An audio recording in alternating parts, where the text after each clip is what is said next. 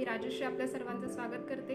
तुम्ही ऐकत आहात रेडिओची मराठीतील पहिले पॉडकास्ट आता आपण शेतीची माहिती ऐकू शकाल स्पॉटीफाय आणि इतर ब्रॉडकास्ट पार्टनरसोबत हा कार्यक्रम आपल्यापर्यंत पोहोचवण्यात मदत केलेली आहे मायक्रोबॅक्स इंडिया लिमिटेड व हरित पाणी ॲग्रो समूह यांनी. तर आजचा आपला पहिला विषय आहे रेसिड्यू मॅनेजमेंट आणि आपल्याला मार्गदर्शन करण्यासाठी आलेले आहेत आज विशाल पाटील सर विशाल पाटील सर न- नमस्कार. आपण सगळ्यांना आपण स सगळे जाणतच असाल की विशाल पाटील सर हे मायक्रोबॅक्स इंडिया लिमिटेडमध्ये टेक्निकल ऑफिसर म्हणून काम करतात. तर सर माझा आजचा पहिला प्रश्न आपल्याला असा आहे रेसिड्यू म्हणजे काय? सर्वप्रथम धन्यवाद. रेडिओ एजीवरती आमंत्रित केलं त्याबद्दल. रेसिड्यू मॅनेजमेंट हा जो विषय आहे हा आत्तापर्यंत भारतातून जी काही पिकं युरोपियन देशांमध्ये निर्यात केली जात असतात त्या पिकांच्या बाबतीत अनेक शेतकऱ्यांना हा विषय माहिती आहे. यात द्राक्ष बागायतदार जे शेतकरी आहेत त्यांच्यासाठी हा विषय नवीन नाही आहे पण एकंदर बघता आपल्या आसपास सध्या ज्या आता घटना घडत आहे त्या बघता भारत एक मोठा असा निर्यातक देश म्हणून उभा राहू शकतो.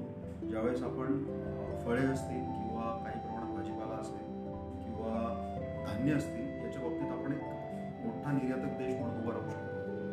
हे निर्यात करत असताना ज्यावेळेस आयात करणारा देश असतो त्याचे काही नियम असतात की जे धान्य किंवा फळे किंवा भाजीपाला आम्ही मागवणार आहोत. त्याच्यामध्ये कोणत्याही रासायनिक बुरशीनाशक किंवा कीटकनाशकांचे विशिष्ट जे अंश असतात ते एका पातळीपेक्षा कमी असायला हवे. या पातळीला एम आर एल म्हटलं जातं. की तेवढ्या रेसिड्यू लेवलपेक्षा जास्त रेसिड्यू त्याच्यामध्ये नसावे जेणेकरून ते मनुष्याला खाण्यासाठी हानिकारक ठरणार नाही. आणि हे सगळं करत असताना त्या त्या देशाच्या वेगळे वेगळे नियम असतात. ते पाळून त्या पिकाचं रेसिड्यू मॅनेजमेंट करावं लागतं. हे रेसिड्यू मॅनेजमेंट करताना अनेक पिकांच्या बाबतीत त्याचा काढणीपूर्व कालावधी एखाद्या कीटकनाशकाचा किंवा बुरशीनाशकाचा वापर फळ काढणीच्या आधी किती दिवस करणं योग्य राहील किंवा सुरक्षित राहील याची बऱ्याच अंशी भारतीय व्यासपीठांवरती वेगळ्या वेगळ्या चर्चा पण झालेली आहे आणि त्याबद्दल माहिती देखील उपलब्ध आहे. तर हे रासायनिक बुरशीनाशके किंवा कीटकनाशकं ज्यावेळेस फवारणी केली जाते त्यांचे काही अवशेष त्या फळामध्ये किंवा धान्यामध्ये शिल्लक राहतात. आणि ते त्या ठराविक पातळीपेक्षा जास्त शिल्लक राहिले तर जे अन्न किंवा धान्य फळं मनुष्य ग्रहण करेल ते अन्न तर त्याला कॅन्सर म्हणा किंवा इतर काही व्याधी लागू शकतात. त्यामुळे ते रेसिड्यू कमी व्हावेत हा त्याच्यामागचा उद्देश आहे. आणि यालाच एकंदर आपण रेसिड्यू म्हणून ओळखतो. बरं सर तुम्ही म्हणत आहात की रासायनिक कीटकनाशक असतील किंवा बुरशीनाशक असतील त्यांचे अवशेष पिकांवर शिल्लक राहतात. तर ते कशा प्रकारे आपण दूर करू शकतो? रासायनिक बुरशीनाशक आणि रासायनिक कीटकनाशक ही ज्यावेळेस फळामध्ये किंवा धान्यामध्ये शिल्लक राहत असतात तर ती एक दोन तीन कारणांमुळे शिल्लक राहतात की ठराविक एखादा केमिकल घटक असतो की जो एक किंवा दोन वेळेस वापरणं गरजेचं असतं.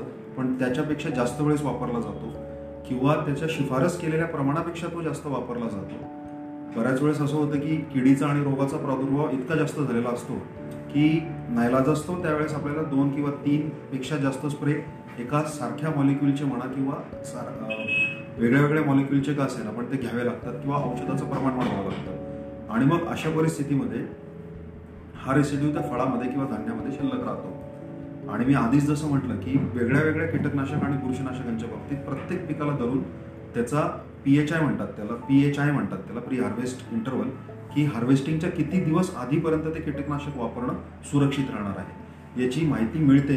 तर त्या माहितीनुसार जर त्याचा वापर केला तर रेसिड्यू सहसा शिल्लक राहत नाही कारण निसर्गाने त्या वनस्पतीला सुद्धा तशी प्रक्रिया दिलेली आहे नैसर्गिक कॅपॅसिटी की सूर्यप्रकाशामुळे त्या वनस्पतीची जी काय रेस्पिरेशन किंवा चयापचयाची क्रिया घडत असते त्यांच्या पेशीमध्ये. त्याच्यामध्ये हे मॉलिक्यूल आपोआप डिग्रेड होतात. पावसाच्या पाण्याने धुवून जातात सूर्यप्रकाशामुळे डिग्रेड होतात. जशी जशी वनस्पतीची वाढ होते किंवा फळांचा विकास होतो ते काही प्रमाणात डिग्रेड होतात. पण असं दरवेळेस होईल याची खात्री राहत नाही आणि काही अवशेष त्या ठिकाणी राहून जातात. या बाबतीमध्ये द्राक्षांच्या बाबतीतही काही वेळेस वाईट प्रसंग आलेले आहेत की रेसिड्यू सापडलेत त्यामुळे कंटेनर रिजेक्ट झालेत. एक दोन तीन वर्षापूर्वी आंब्यांच्या बाबतीत हापूस आंबाच्या बाबतीत हा प्रश्न उपस्थित झालेला होता. त्यानंतर मिरचीच्या बाबतीत हा प्रश्न उपस्थित झालेला होता की त्या देशात गेल्यानंतर त्याच्यामध्ये ते रेसिड्यू आढळून आलेले होते.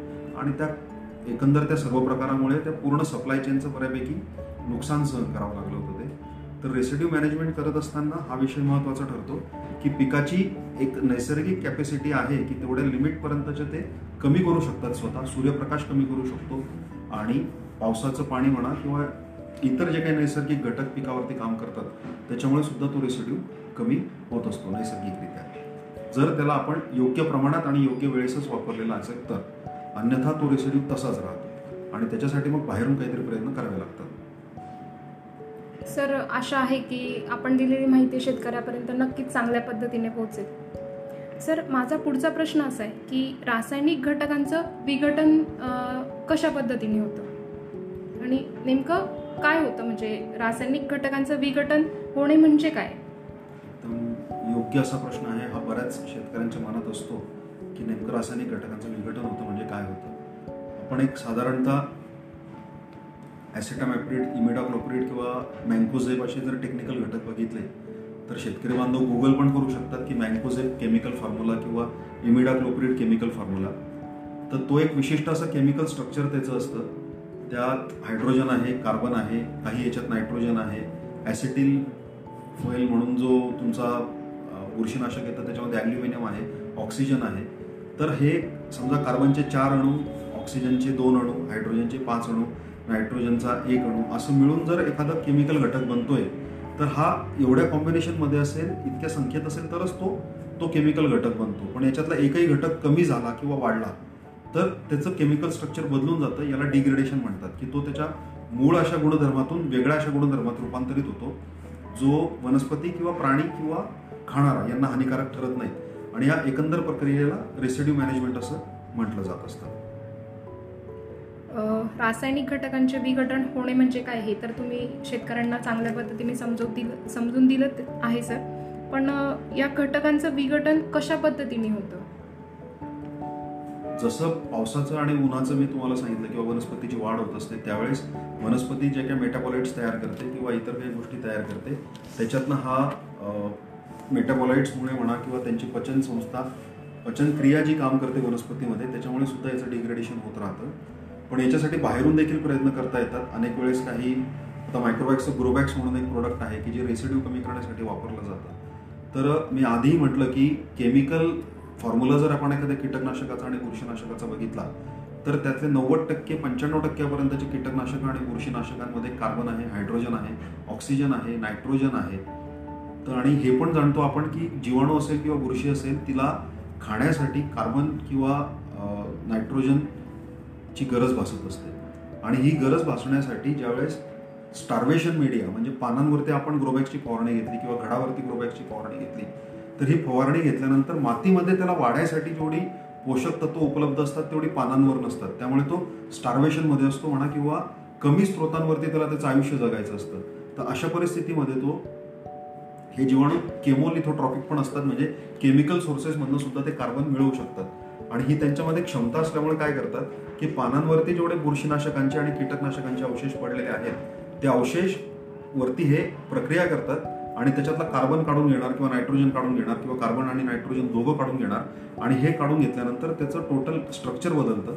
आणि हे स्ट्रक्चर बदलल्यानंतर समजा फळाच्या वरच्या थरावरती कीटकनाशकाचा आणि बुरशीनाशकाचा थर आहे त्याच्यावरती ग्रोबॅक्सची फवारणी घेतली आणि ती फवारणी घेतल्यानंतर ज्यावेळेस वरचा केमिकलचा थर डिग्रेड होईल त्यावेळेस फळाच्या आतल्या थरामध्ये त्याच्या इमिजिएटली खाली जो थर आहे कीटकनाशकांचा आणि बुरशीनाशकाचा तो वर येतो.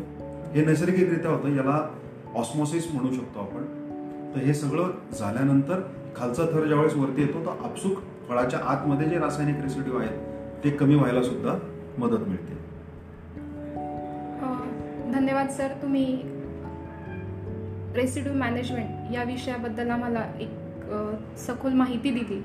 आणि आमच्या शेतकऱ्यांना ही माहिती चांगल्या पद्धतीने समजेल अशी मी आशा करते. आणि मायक्रोबॅक्स इंडिया लिमिटेड आणि हरिप्पाने पाणी ॲग्रो समूहाने जो हा कार्यक्रम आपल्या सर्वांपर्यंत पोहोचवण्याचा एक प्रयत्न केला आहे त्याबद्दल मी त्यांचेही आभार मानते. आणि शेतकरी मित्रांनो आपले जर काही प्रश्न असतील किंवा काही समस्या असतील तर तुम्ही आमच्यासोबत मायक्रोबॅक्स इंडिया लिमिटेडचं फेसबुक पेज किंवा हेल्पलाईन नंबर यांच्या माध्यमातूनही आम्हाला संपर्क साधू शकता. सर मौल्यवान वेळ दिल्याबद्दल धन्यवाद.